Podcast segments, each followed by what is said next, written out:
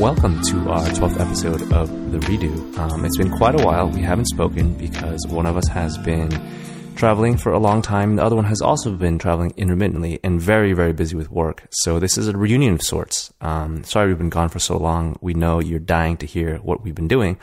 But here's the thing. We're not going to update you about the past couple months. We're going to talk about our recent travels. And we're going to start with our two week trip to Vietnam and then a little bit independent travel. And then we're going to wrap up with some of our usual goodness.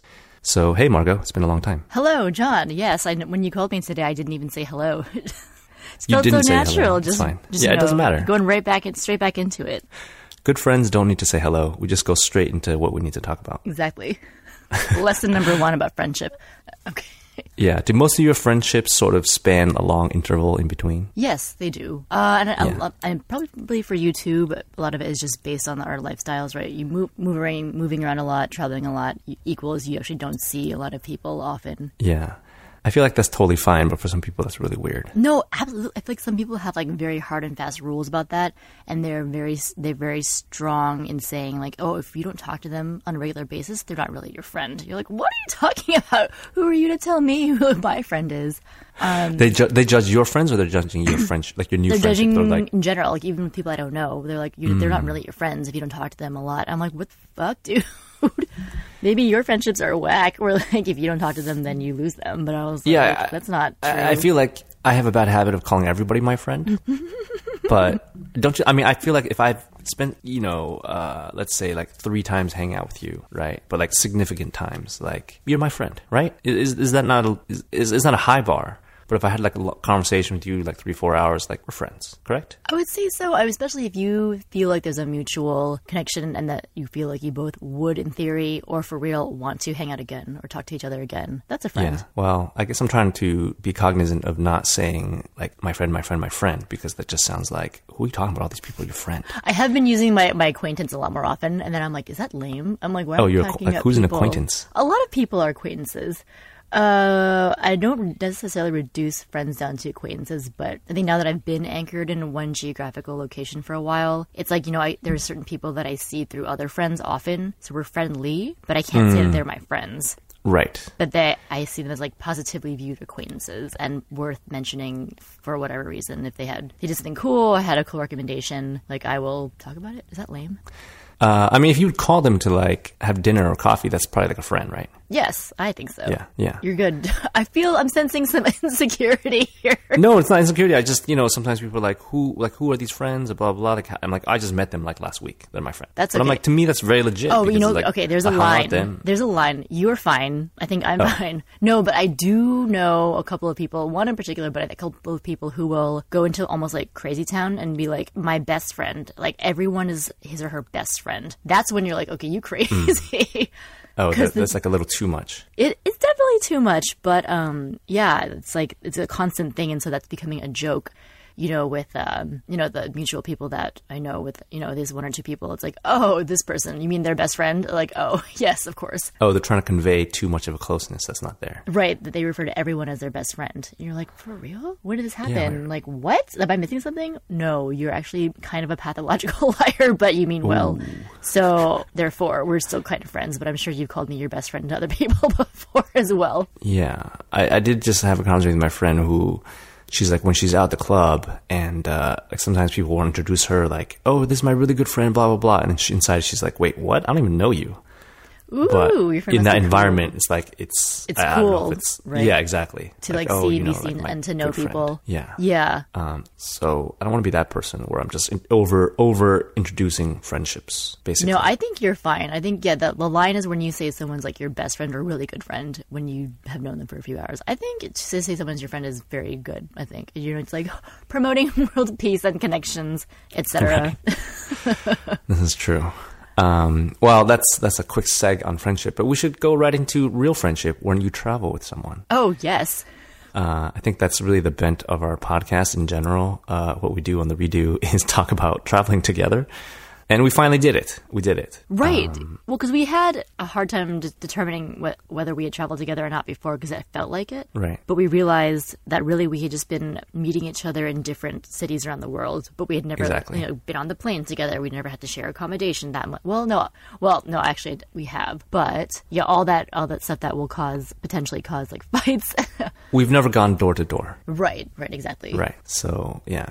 Uh, so uh, just a quick recap. You know, I've been in Asia for six months, and um, I've been traveling with different people and by myself. And uh, in what is it, March, February? You came to Taiwan for a day or two for Yes. a wedding. Late February. hmm Yeah, and then we jetted off to Vietnam for two weeks. We did. Yeah, so that was our big trip, and it's pretty exciting. And we met up with one of your friends who became my friend. Yeah. Oh, yeah. That's right. That's a, a huge, it's a, it was a huge triangulation, right? It was like, I'm coming in for San Francisco to Taiwan. Oh, you're already in Taiwan. No, no, no, you were not. You were.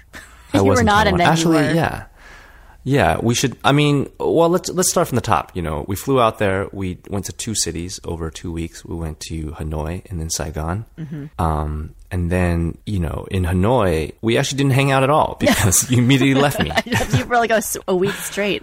Yeah. Um, so that was pretty funny. Um, and where did you go when you were in Hanoi? Uh, give, give us a little background on Hanoi. Have you been there before? Like, what were you trying to do? Like, how come you left me to my own devices? Like, what happened? I know. I wrote in my notes for this pod. I was like, what John did while he, while he was by himself in Hanoi. Yeah, we should discuss that. Exactly. Um, well, I had never been to Vietnam before, period. So uh, I feel like in general, it's like a good place to go and you you know to have on your travel bucket list.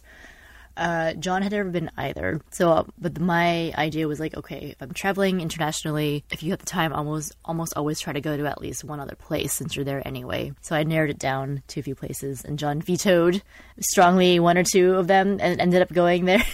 what did I veto? The Philippines, and then Oh, you ended up going there on a private island afterward. yeah. It's okay. It's okay. Vietnam is cool. It's a mutual mutual uh, destination where we both wanted to go. Number one Right. for the food. That is uh, indisputable. Right. And so we decided Hanoi and Saigon because we had time, but also Hanoi generally is um, conveyed as being uh, more traditional. It's in the north. You know, obviously regionally the food varies a little bit, and then Saigon is more of like the bus hustling, bustling, younger city. Um, Right. So it was it was fun just to compare to pair, uh, sorry to compare and contrast the two. But I left John alone because John's friend, now my friend Covey, who was in Bali, who met us, oh, traveling friends. Uh, we had both said we wanted to explore Sapa, which is this area a few hours outside of Hanoi that has a Hmong village in it. And Hmong people do not have their own country. Um, I should know more about this, but I do not. And actually, we went with this uh, tour group, tour guide company recommended by our John and my friend Lanlian. We call her the cruise director. If you've been following this podcast, you may be familiar with this character. The very famous. The whole reason we're together. Yes, yes, true. She's the reason why we met.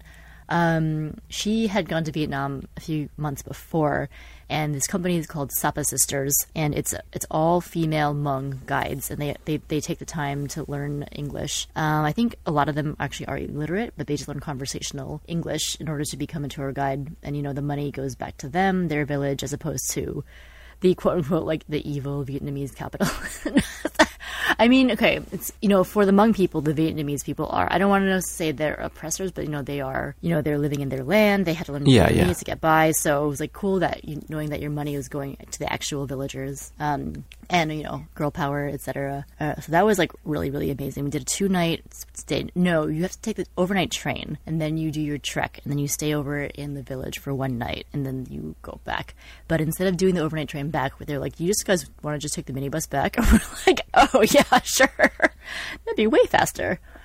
the, the bus is faster than the train. Yeah, so the overnight train to there, it is a far away, but part of it is the experience on being on a sleeper train, which I'd never done before, actually. Wait, have you done a sleeper train, John? I have in Europe. Oh, cool. Where did you like it? Uh, I, I, I don't really remember. I just do remember like holding onto your bags at night so that people wouldn't steal shit. or like murder Right. you? I mean, yeah, I mean that's kind of like the fear. I don't know if it's founded or not, but I do. I do remember. I think somebody was like, "Oh, we got to get a private sleeper so that people don't look get your stuff or look at your thing." You know, I don't know. I don't know if these are real fears that people have. You know, but yeah, I've never done. I've never done it with strangers. We had four people last time, so we had our own cabin. Oh, okay. We got lucky, so to speak. I mean, I've never been on a sleeper train anywhere else. Kavi has done it, uh, I think, several times in India. She's like, I love sleeper trains. I was like, cool, this looks so cool. And it was fancy. Like, we, it was like hotel quality, uh, like bed sheets. We had like toothpaste, toothbrush, and snacks, bottled water. blah blah blah. And then we got lucky in that we sh- we shared our cabin with this really nice Dutch couple, so they were like quiet um, and like non shady. So it was totally fine. The only thing is like there were mosquitoes in our cabin, and so all of us just got bit up. And I had been pretty good about not getting bitten that for like that whole time until uh, until the sleeper train. God damn it. yeah, you had a real you had a real mosquito fear. yeah, because there's a moderate risk of Zika in Vietnam. Exactly, exactly. And I've, I am of childbearing age, so but You were very diligent about spraying yourself. Very Deep, diligent. Yeah. Yeah. Yes, but if, on another pod, when talk about Mexico, so yeah, that, that didn't work. Oh my Um, god. That, yeah. Oh my god. John saw photographic evidence of this. Yeah. But anyway, oh my god's right. Okay. Anyway, sorry. I'm like, okay. So anyway, I super recommend doing the Sapa trek, especially going Sapa Sisters. Uh, you know, you're, you're talking to these women who've grown up in the village. A lot of them have, they're about, they're a lot of them are, I would say late 20s, early 30s. Um, traditionally they get married at like 15. So our guide, who was about my age, already had like three kids, and her oldest was 15 as well. Um, of course, the food is like super, super good, especially because we went when a lot of the households had these like leftover celebration foods from the new year. So we had this like amazing, like they called smoked organic pork. Oh, holy shit! Those it was like it was like a bacon pork belly, like uh, caramel caramelized, like super, super good. And then we had a lot of happy water, quote unquote. Um, Happy water. it's Alcohol. happy water. Oh yes, booze. Okay. we had two Booze. kinds. One Oh, was right. infused with like mushrooms, like not hallucinogenic mushrooms, Right, right. mushrooms. Um, yeah. So, but here, yeah. So one of the weird, well, not weird things, but I, it's like we wanted to know more about the system. So you have your official guide, and then we just Coffee and me in our little group. I think it's usually small groups anyway, because the trek can be for city for city slickers. It's kind of hard because you're going like through rice, um, like steps or whatever you want to call them, and then it, Was it a it's difficult trek? I mean, it was a trek, but was it difficult? I would call it like moderate. Some parts were hard, some parts easy, but definitely like we're working the quads and you're going up and down. And it was raining for the first couple hours of our trek, so it was slippery and muddy. Um, which is related to the thing that seems kind of weird, where you're like, how does this work? So you have your official guide, and then there are always these two ladies who like end up following you, and you know they're trying to sell you stuff, but then the guy doesn't say anything, and then you're like, wait, are they part of this? I'm confused, and they'll be like, hello, my name's blah, and you're like, oh, um, hi, and I was trying to ignore it first, and then I was like, is this, am I being mean? Like, I have no idea. Am I being like a dumb Western tourist? Like, I don't know. Um, but because it was raining and muddy for the first couple hours, they really do end up saving your life, basically. They literally like you have to fall off and they grab like they grab your hand. I mean, in the But meanwhile, who are they're they? wearing Who are like they? They're sandals. just people they're not- local women. They're local women, and for our for us is usually old old like grandmas, grandma age. Right. Um, they follow you on your trek for a few hours, and then once you have your lunch break or whatever, they leave. But they're the whole thing is like, oh, they're gonna leave now. Um, if you'd like to buy something from them, you're not obligated to. You're welcome to. But of course, you feel indebted to because they basically save your life like multiple times. They save your life, right? I mean, kind of. You're like, okay, I'll buy this pouch because the the women learn textiles, um, and um, more of them know English because they are going to the town to sell their wares to tourists, uh, and that's that's what was told. That was the reason told to us why it was basically all women who were the guides and not the men. Um, who knows? Uh, so we're like, okay, I guess that's cool. But then after the first time that happens, the next day, then you have these like other women starting to follow you too. Then you're like, oh great, I just like spent a bunch of money. I mean, again, not that much money for for tourists, but you know that you're paying more than Right. maybe you have to. Um, and then it happens again, and you're like, oh, okay. and then every and then after your main trek and your your, your main homestay, then everything kind of comes becomes more touristy again. Um, I mean, it is like it feels very genuine because that you're you know you're walking through these people's homes and their villages, but they're definitely more um, sort of outposts for for the so the definition of a homestay in the village now I think has really expanded. Like we did stay w- with a family in their actual house. There are several structures along the way that say homestay, and it's basically a hostel that you stay for one night. So that's expanded a lot. Like our guide was saying that one of her old, um, like, I guess regulars from Australia, they stopped coming. They stopped going to Vietnam and, and Sapa because they said that seeing the, the industry take over has made them really sad, and they won't go back. I was like, hmm. Yeah, see, that's the kind of shit I'd like to call some bullshit on. Um, Oh, but, yeah. you know, that, that's a separate thing. Oh, but, totally. yeah. They're like, oh, we're the first explorers. Yeah. We're genuine. Yeah. We're for real. Like, But no one else after sorry. us. Yeah, Yeah. We, we got Wi-Fi. Like, oh fuck, I'm out of here. You know, Kind Um, of. I was like, is it bad that you have running water and hot Exactly. water? Like, I hope it's a good thing. Um, this this reminds me of this article that I have been reading. It's called uh, "Against Authenticity" or something, and it's talking about sort of like music, but also travel. Because we we in subsequent trips, I was telling my friend about authentic travel, and uh, my brother-in-law Amir had sent me this article, and it's so good. And I don't want to summarize it because it's it's really amazing. I'm going to link to it in our show notes, but it just talks a lot about travel and authenticity, and what it is nowadays, and how you can't find it, and how you you know what we think is authentic is actually just of course, it's just on our own perceptions, right? Right, Just like you're saying, these people they they come and they're like, I want an authentic experience through the countryside of this and this and this. Like, at no point is this really authentic, but it's like it's just authentic enough, right? Exactly. Like, oh, I'm staying in your, your home. Thank you for opening it up to me. But then realizing that, like, oh, the dad is not talking to us that much because, like, this is how he makes his money. like, he does this every night. Yeah, he's like, like, I, I it's don't his personal home, but, like, he hosts people probably every day. He's, Right. like, going through the motions of, like, okay, I'm, I'm cooking, I'm actually cooking you dinner. I'm eating with you. I'm offering you some alcohol. Um, but at the end of the day, like, this is what I do. every he ain't your friend. He ain't your yeah, friend. he ain't your Doesn't friend. matter. well, Yeah, that's a, that's yeah. one of the funny things. Uh, By the way, I would like to read that book. Send me the link. Um, the Cubby and I afterward, we were like, "Do you think our guide liked us?" They don't, they don't give a shit. like as an actual person. Like I was like, Right. "Oh, I thought about this too." Because um, there was a point when we were kind of suckered into the shops on the side of the road, and, and our guide, of course, is there to help us. But at some point, I was like, "Damn, is she really annoyed that we keep like not making a decision, etc." So yeah. about the authenticity versus like you know Yeah. this is your job, whatever. Um, I think she genuinely likes people, and she's she learned English over a period of time, three years, to do this job. Um, but she took us, we were kind of a last minute request. And during the time we were there, she couldn't stay overnight with us, but she had to meet us back in the morning because she had, she had to go to a funeral that apparently spans like three days. And we were like, what the hell, dude? Then we felt like even bigger assholes. We're like, she's like kind of, I don't know, committing social taboo by like leaving this funeral to come be our guide and then going back and like not sleeping at all and like, Right. you know, whatever, whatever. And I was like, damn, she's just hustling. She's on the hustle. This is her every day. Um, but anyway, yeah. So I highly recommend that. And that's what that was. That was was worth leaving John Yang for for several days. Yeah, it's fine. I mean, you guys left me for a few trips. you didn't want to go. Yeah, I mean, I, here's the thing. I wanted to go to Hanoi. I only wanted to eat there. I didn't really care about the Sapa. I didn't care about the bay, Halong Bay. I, I didn't really care about anything except really the city and eating. right. Nothing involving long car rides or yeah. dirt. Yeah, yeah. I mean, you guys were probably in Hanoi for like two and a half days, right? I think so. Maybe three days. Yeah.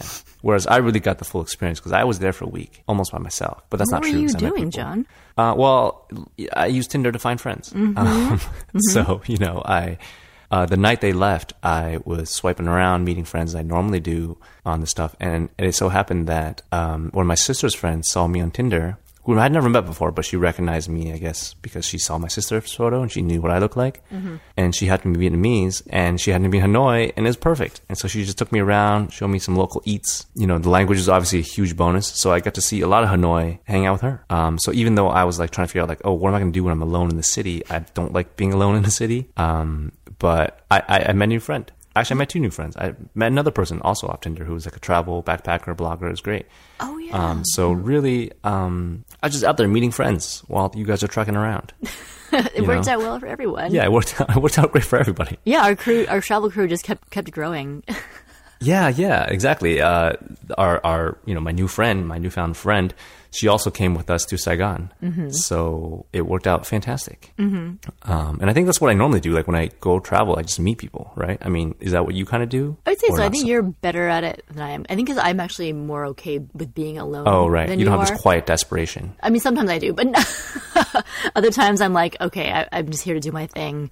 I'm gonna do my thing, and that's okay. Right, right, right, right. Um, yeah, no, I don't. I was like immediately just like looking for people to do stuff or like whatever, you know. But I did. I'd explored what I had to explore. I mean, I really would recommend Foursquare for everybody. Yes, same here. hmm Um, even though people are like, who's using that still? I'll tell you who's using it. People in the know. Um, because it's like I would check into my friends' stuff and like see what they're be- like. They've been to Hanoi, obviously, and my food friends, and like they know where to eat, and I'll be like, "Yo, that place is dope." And invariably, like the people that I would follow and check out, with my friends, I trust their taste. I'd be like, found this dope place to eat, you know. Um, So I would heavily recommend Foursquare. Yeah, it's not a flash in the pan trendy app. It is a the Swarm check-in a sister app to Foursquare is very key. Um, Yeah. Or yeah, finding recommendations. Like our friend was like, "Okay, you'll you have to eat this turmeric catfish, but there's a fake one across the street. Like, don't go to that one. You've got to go to the real one, which is here." And you're like, "Thank you, Yeah. friend." Um, yeah, I mean, the food was amazing. I, I guess we should talk about Saigon a little bit. I mean, I think the thing for me was that I knew nothing about Vietnam going in, like literally nothing. Um, I, I tried to study up before I went, but also I just sort of learned stuff at the museums and on Wikipedia and trying to read the books and everything else. Like I just took it in as an entirely new country I had never visited. I didn't even know there's so much Chinese history there. Mm-hmm. Uh, I don't know how much history? you knew. Um, yeah, like there's just, Wait, I mean, I didn't did you realize there's Chinese just history? Chinese history. Okay, okay. Right. Um, you know, I, I just, it's repeatedly colonized by, I was just like, oh, it's France. right. You know, like I didn't know this stuff, you know. Um, Whoa. I didn't know anything because I'm not worldly. Uh, but I'm like, when I get there, I will learn. I will learn at the museums.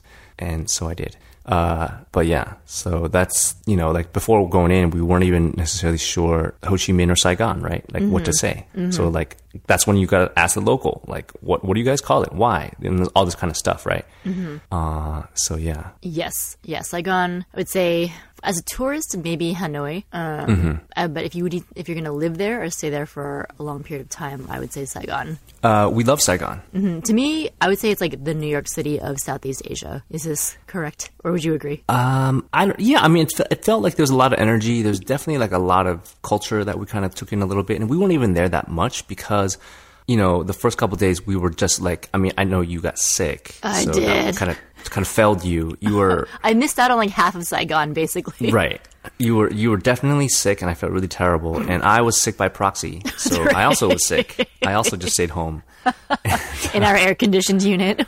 Exactly, the Airbnb that we may or may not have gotten catfished on, but it's Oh great. my you God, know. yes. We watched a lot of Netflix. Um, Queer we watched all the places we wanted to go eat. Uh, oh, we should definitely recommend uh, Nikki Tran. Oh my let's talk about let's talk about Nikki. We're wasting a lot of time on Sapa. Wasting a lot of time on Um, Sapa. oh my! I know. I think Tran. we're on ten minutes. Okay, Give me the background on Nikki Tran. Oh, you want to give me the background? Huh? Okay, I'll give you the background. Based Yeah, on we were like background. we were like, oh, we're in Saigon now. We didn't do much research. Let's watch food episodes on Saigon right now.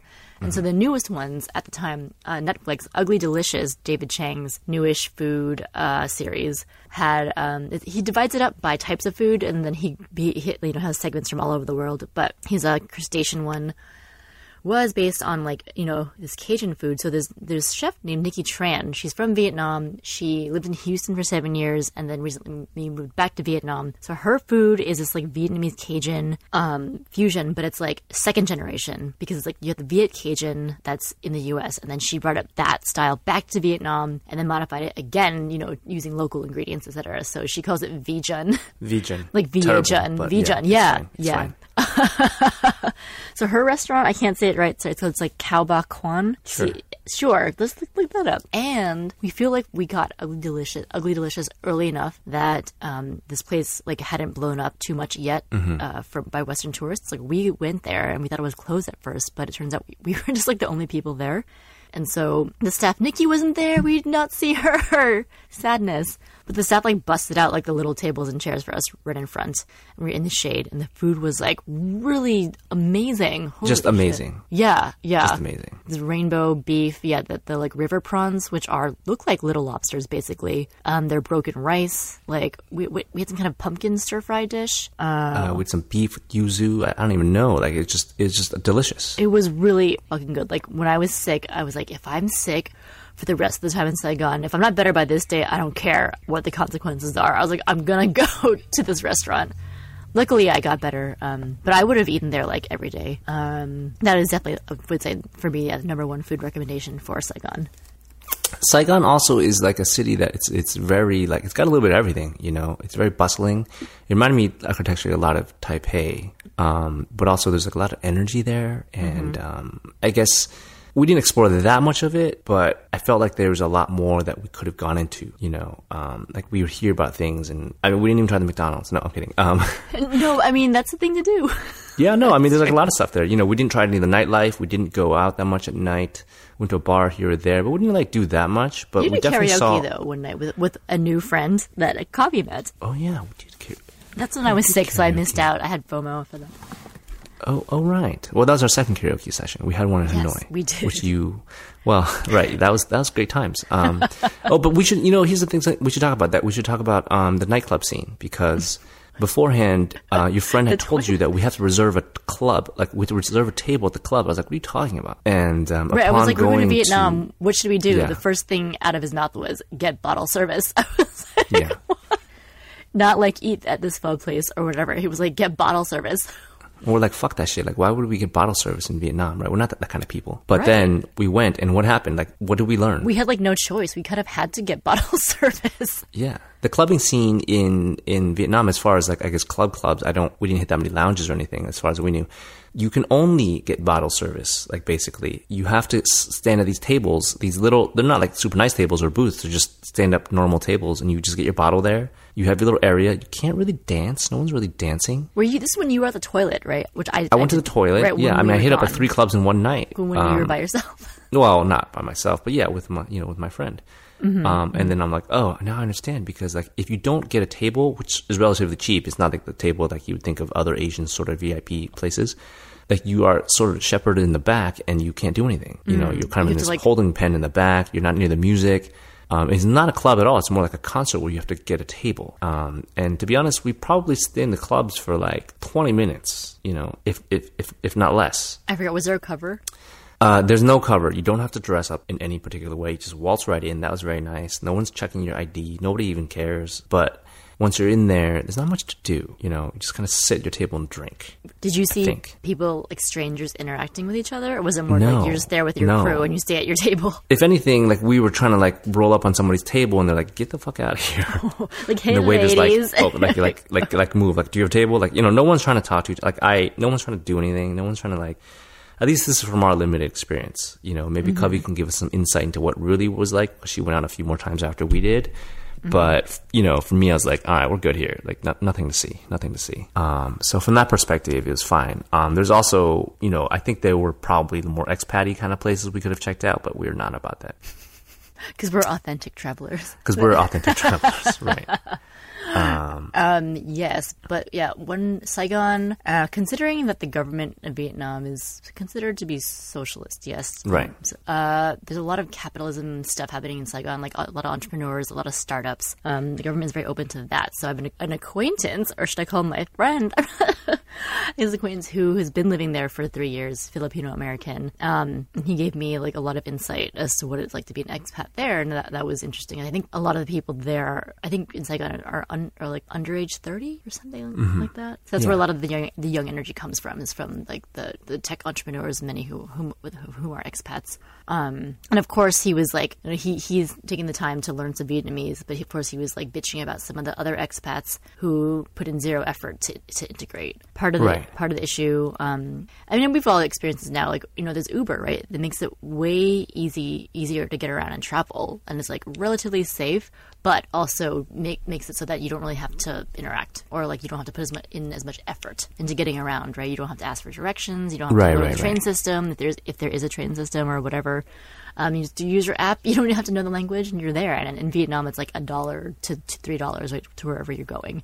So Uber, and then also, and just general like Western privilege, just thinking that you're better than everyone else, and of course for the food thing, like you can just kind of point, you can get by. Um, so that, was, that that part made me a little bit sad. I will I will admit, like as a tourist, Vietnamese language to me is so difficult that I couldn't even really know how to say thank you or hello. And I, I know words, you know, uh, for a lot of people, like, they're like you should learn at least that to whatever country you're going to. But I was like, I don't even know how to say. We this. didn't learn anything. Yeah, Sad. I'm. sad. I think Chloe learned a little bit did she? like like the thank you, but I was too afraid. I was too afraid to try.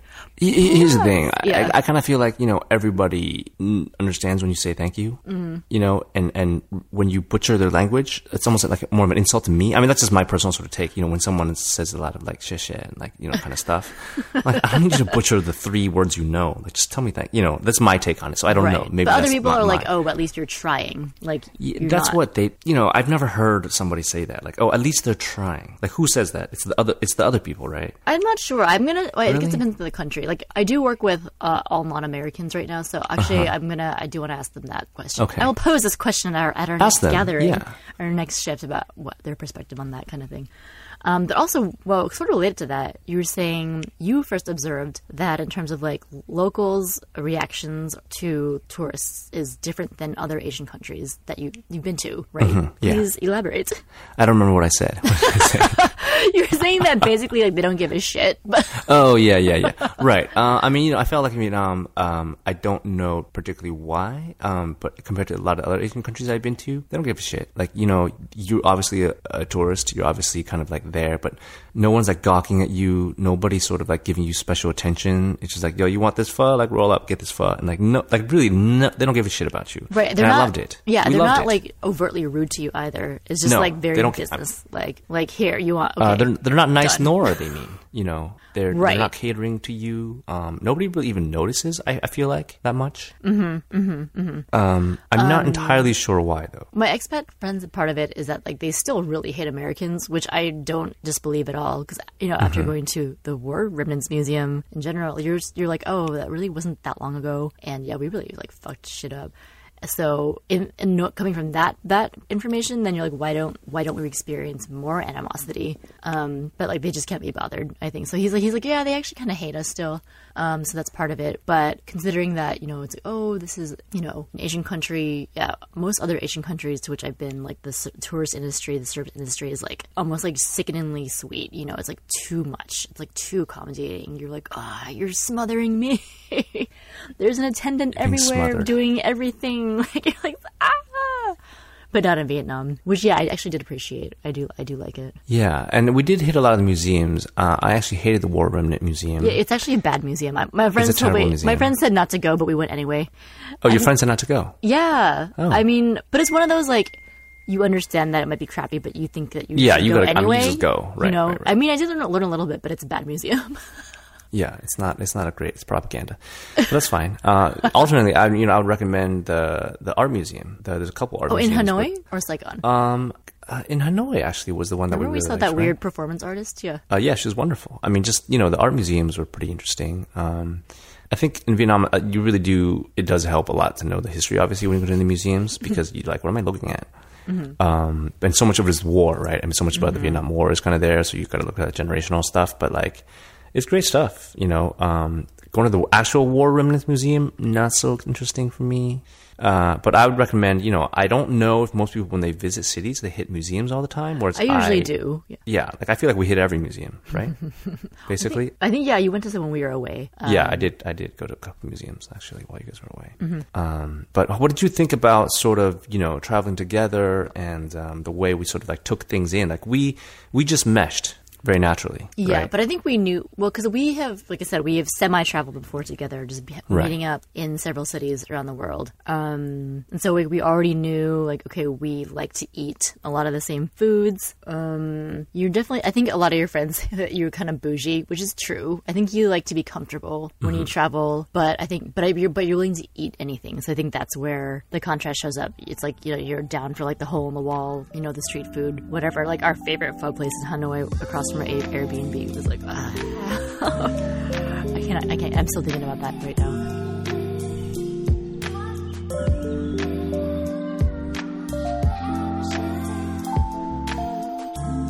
Should we segue into like your late, your latest uh, travel experiences with your? Other yeah, let's let's segue into more just general travel, um, because you know I think that in the past we have I haven't had such good I've had such good sort of experiences traveling with people that uh, I think I got I, I got loads of full, false sense of security about how easy it is to travel with either friends or strangers or whatever it is.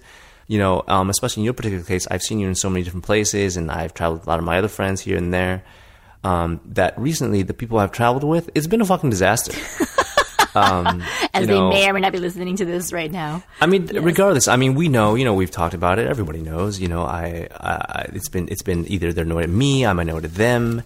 Um, and it's been a whole variety of things, right? It's either been how they interact with the world. Um, and I think that's really important that you can't really gauge that. That's like a You know- huge statement right there. Even, even with my friend who just visited Taiwan, and I won't drop names, but it's like I've known him for 30 years, you know? Oh wow. Uh-huh. And uh, I I haven't really traveled with him before or been in different countries with him a little bit when we were younger. But it's like even things I found out about him is like how his relationship with sort of transportation or using money or whatever it is. These are all factors that I think you know you don't necessarily think about beforehand, um, but now you kind of do, right? You know, it's kind of like for me, I'm like, yo, I'm bougie. I can't fucking hostel anymore. I gotta take I gotta take taxis here, and those are the things you gotta figure out, right? Uh-huh. Um, because my policy was like, listen, I'm gonna be taking cabs. If you guys want to walk, that's cool, but I'm gonna get in this cab. Mm-hmm. so it's like Which, which did happen a couple of times. right, and which is fine, you know, because yeah. like you know, like the I think the, the of course there's a money disparity. There's also sort of like to me the most important thing that I have realized is there's kind of an attitude disparity, right? Like I'm pretty chill, um, and you are also pretty chill, but it's like I had to also learn like you also in it. For example, you get a little bit of like time anxiety, like airports and stuff, and I didn't know that about you. I'm like, cool, I learned it. Uh, my other friend that we traveled with, uh, you know, she's a fucking shit show going through security, and I was like, I can't handle this, you know. Every little thing is heightened, and it's even like my other friend, you know, that I traveled with. Like, you know, these other two friends I had that I see them almost every day in my normal life, but when you travel with them, you're really, really just. I don't even want to say it's an intense time, but shit comes out quick. yeah, real quick. hmm Um, and I think I'm talking more about like one-on-one travel. When you're traveling in a three or four-person group, it's not too bad, right? Right, you 'cause can you can- ignore one person, you can whatever. You can know. gang up on one person. Sure, you can gang up on somebody. You can just leave, you know. Um, but when you travel with just one person or two people, and I don't normally do that, I guess, you know. Uh, even when we went to LA for the weekend with our group of friends for like two, three days, or I just went on a twelve-person trip to the Philippines, like it's pretty chill, you know. But when you get into that sort of cruci, you, you, it was what is the word? A crucifix? Is that the no? Cruci something? Uh, crucible? Crucible?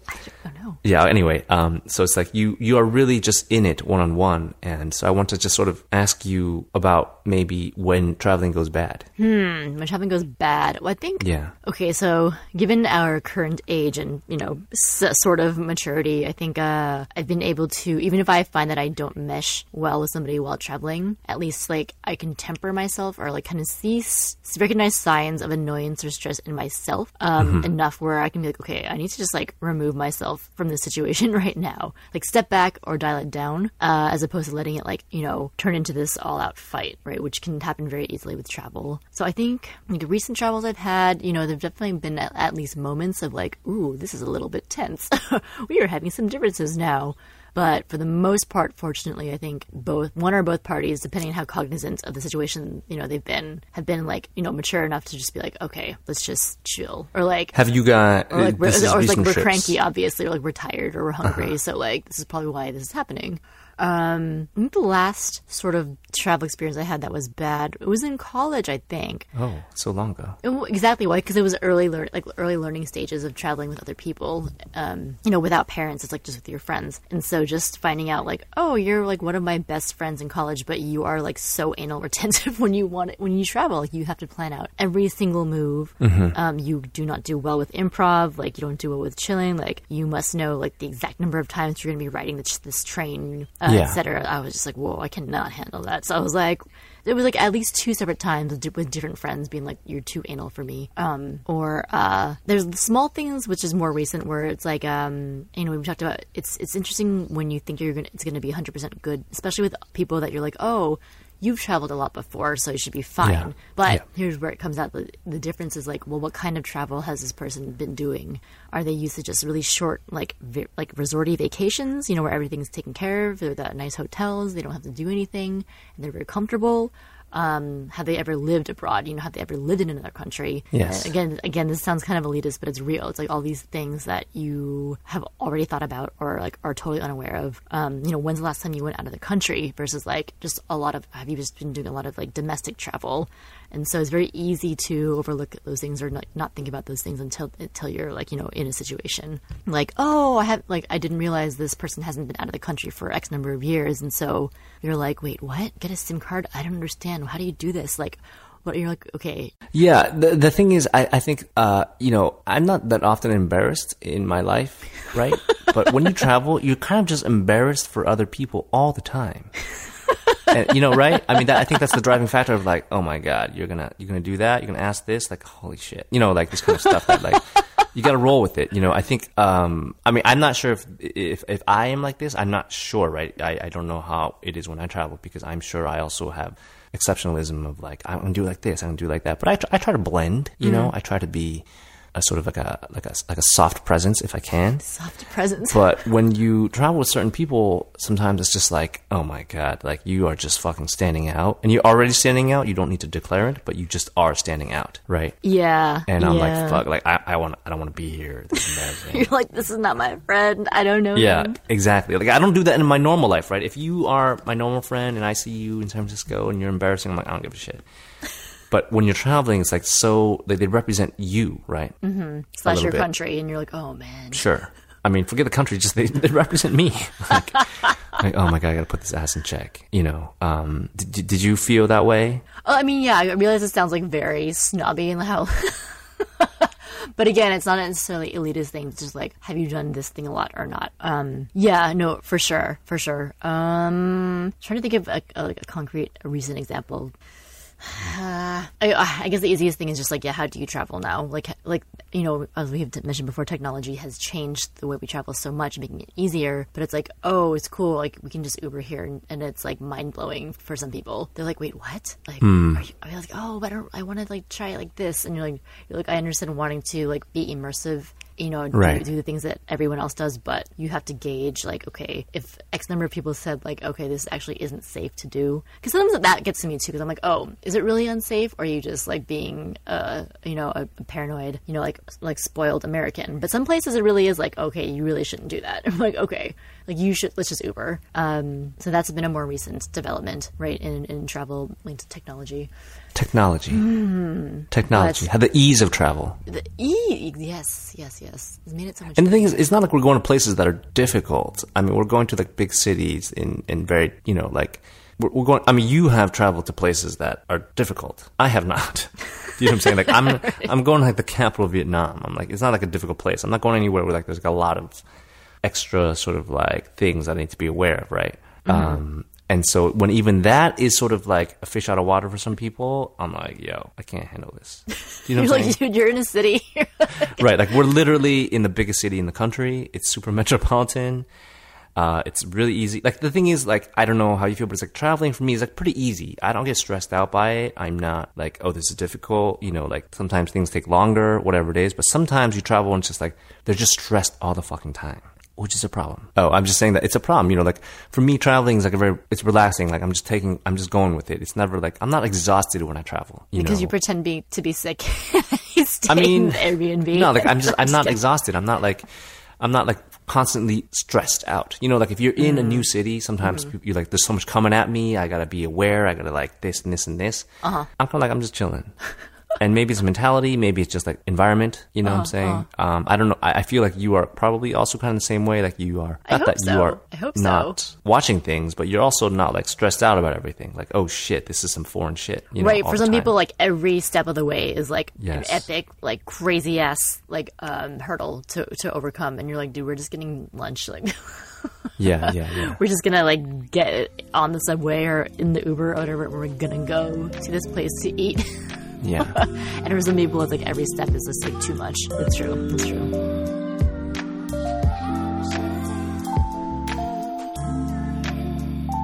Um, you know, I mean, we are talking about travel. We have a lot more travel coming up, but I think what we're going to do for the upcoming episodes just talk a little bit about all the travel we've been doing, but space it out a little bit. Mm-hmm. Um, there's, there's just so much. There's too much. I mean, we got to live on this travel for a while. Um, That's true. But, you know, I think we do like it, you know, when we talk about cruise director, we did have a term table mom that we really enjoyed mm-hmm. that you guys have come up with. Who came up with this term table mom? I believe it was me. Oh, it was you. Okay. I'd like to think, oh, do you think it was you? No, no, I, I didn't come up with it for sure. Not me. Well, I don't. I mean, it might exist somewhere else, but I, in my own world, I I, I made it up. Okay. And What is it, it? first stemmed from um, going to Korean barbecue with people, and how there's you know by default, I feel like no one really declares that they're going to be in charge, but it's like kind of ends up being one main person who's like tending to the meat, who's serving everyone, who's cutting the meat, who's timing everything perfectly.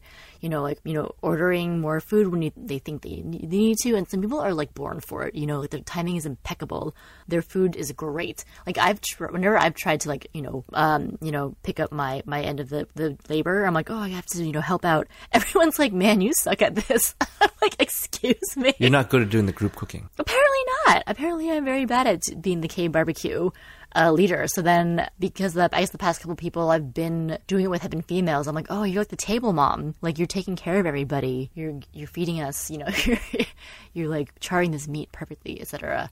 And so that's um where, where I initially thought about this term. And you agree? Have you seen this in other situations outside of K barbecue, Korean barbecue? Um, yeah, like a hot pot. That's really important. oh yes. you know um also just sort of sometimes when you're doing that lazy susan thing and um everyone's eating like the fancy i don't know that fancy just lazy susan dinner right somebody's always doling it out um and i kind of forget that sometimes like you are supposed to be like serving the person next to you or serving whatever right younger people older people depending which culture you're at mm-hmm, uh mm-hmm. so table mom really just works for across the board Yeah, I um, mean, here's a question: If it's a guy doing it, do you call him table mom as well, or table dad? Or we, we I feel like we were in middle mid discussion about. yeah i mean but let's keep it real do, do you ever see dads do this shit uh, you're right. You're right. So it's table mom, right? Regardless of, I I feel like regardless of the gender of who's doing it, traditionally you like table mom because I think table mom sounds shit. better too, personally. Yeah, yeah.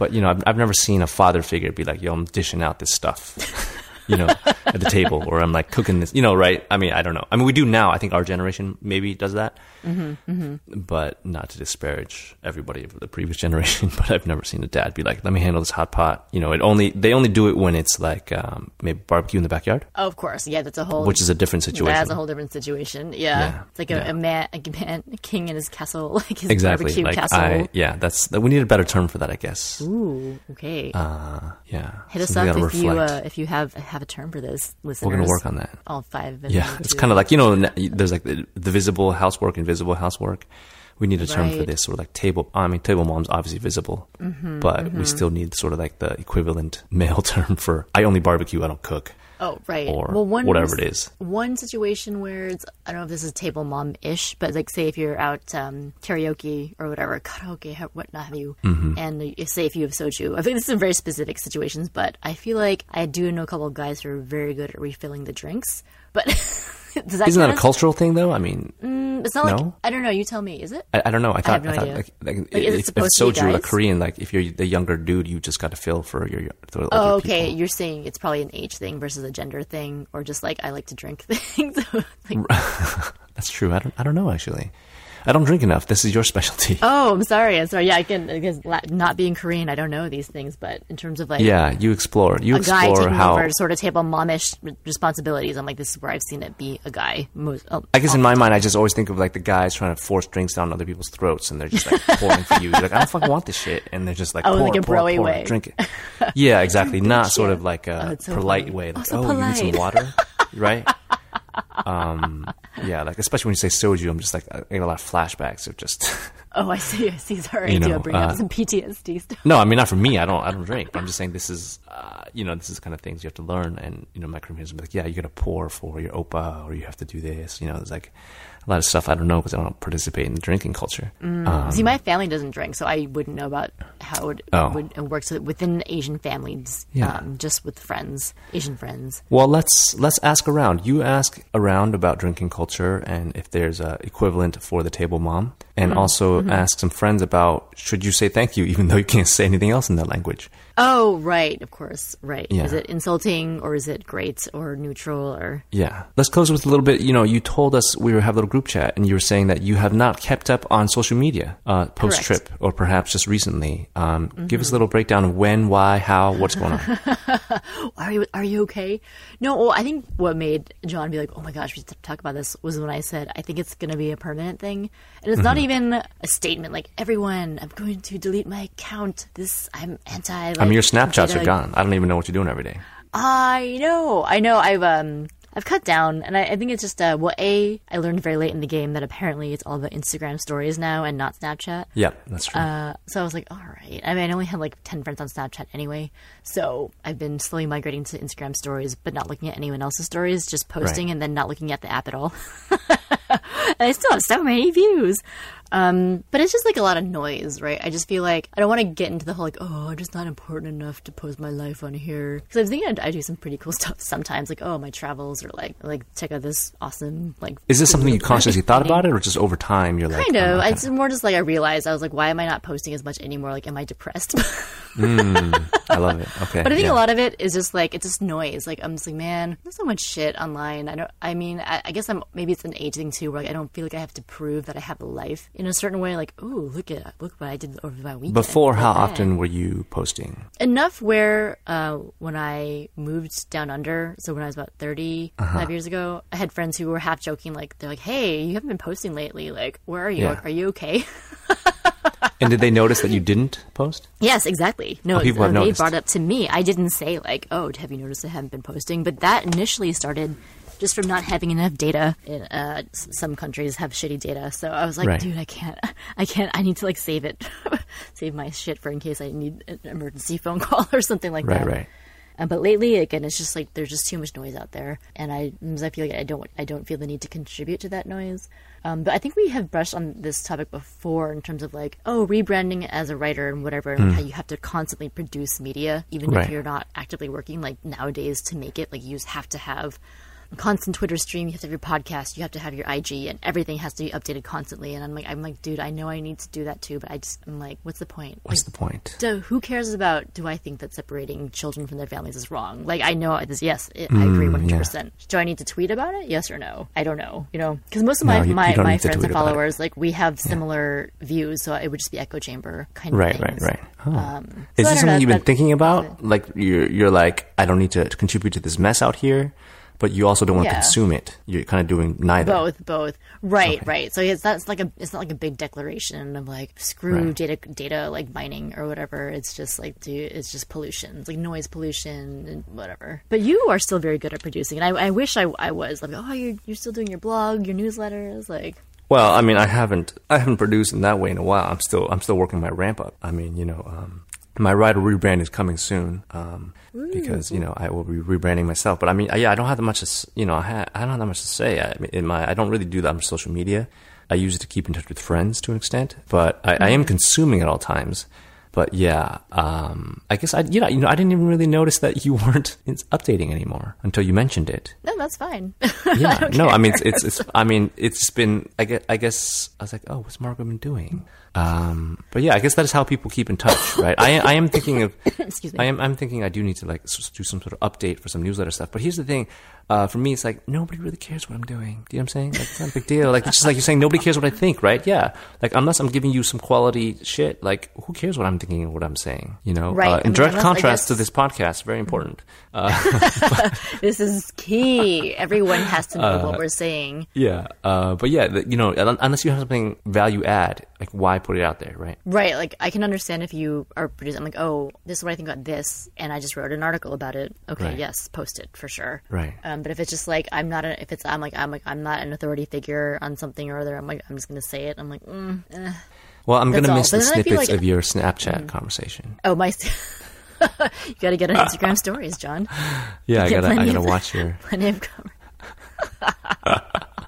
So it wasn't don't like a. know how to like a- use it. It wasn't any sort of like kickback from people who were like, or like feedback. People were like, oh, this is like so annoying, or like, No zero. I hate zero, it when you're always zero. filming everything. Oh, that's fantastic. Okay, zero. One hundred percent original thoughts. It's good. Oh, I had this. I think it's the social media thing too. There's so many messaging apps. Like I think after once I saw the the number go above like 40, I was like, oh, It's when too am I ever gonna have the time to catch up to all Yeah. of these messages? And really, it takes like a good. minute. You, you're social Well, media here's- depressed. You're not depressed. You're social media depressed. Oh, hey, is that a term? I think so. Because, you know, I have a tendency to let my Facebook messages build up uh, to the point where I miss, like, actually very important things. And I'm like, oh, I'm a terrible friend. And this happened to me, like, multiple times. I still, I, like, try to catch up and I'm like, oh, I, what a chore. I just did such a great thing. And then I let it build up again. And I miss I mean, no one's relying on us. That's the beauty of not having been around. messages.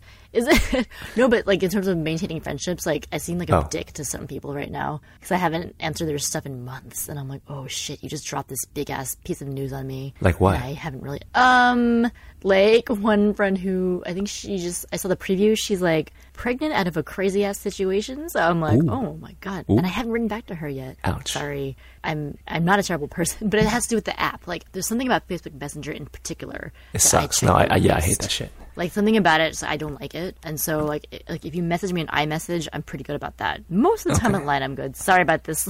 No, no. I mean, here's the thing. It's wonderful. I don't mind at all. Actually, I think that's what we get along so well. I don't, I don't care if you're not checking the lines. right? Yeah, you don't. ha- I don't have to talk to you for like months. And I don't give up. Fine. You know, I'm like that, every you know that weeks, I'm your like, friend. Margot, where are you?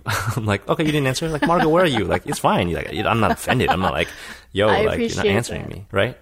So right, I'm not like I'm ignoring John. I'm like it's just Yeah, it- yeah. yeah. I don't take it personally Social whatsoever. media fatigue or yeah, social media depression. I don't know what it is. Yeah. Let's get into this more at a- another time. I Yeah. think, let's think about this. let's uh, let's return. Um, so this is our quick catch up episode about Vietnam. Mm-hmm. Um, I think we're gonna try to we're gonna try to podcast this again soon, shall we? Right, um, sooner than six months. Yes. Right, right, right. I mean, soon. But let's talk soon. Absolutely. And thank you very much for sticking with us through our intermittent podcasts.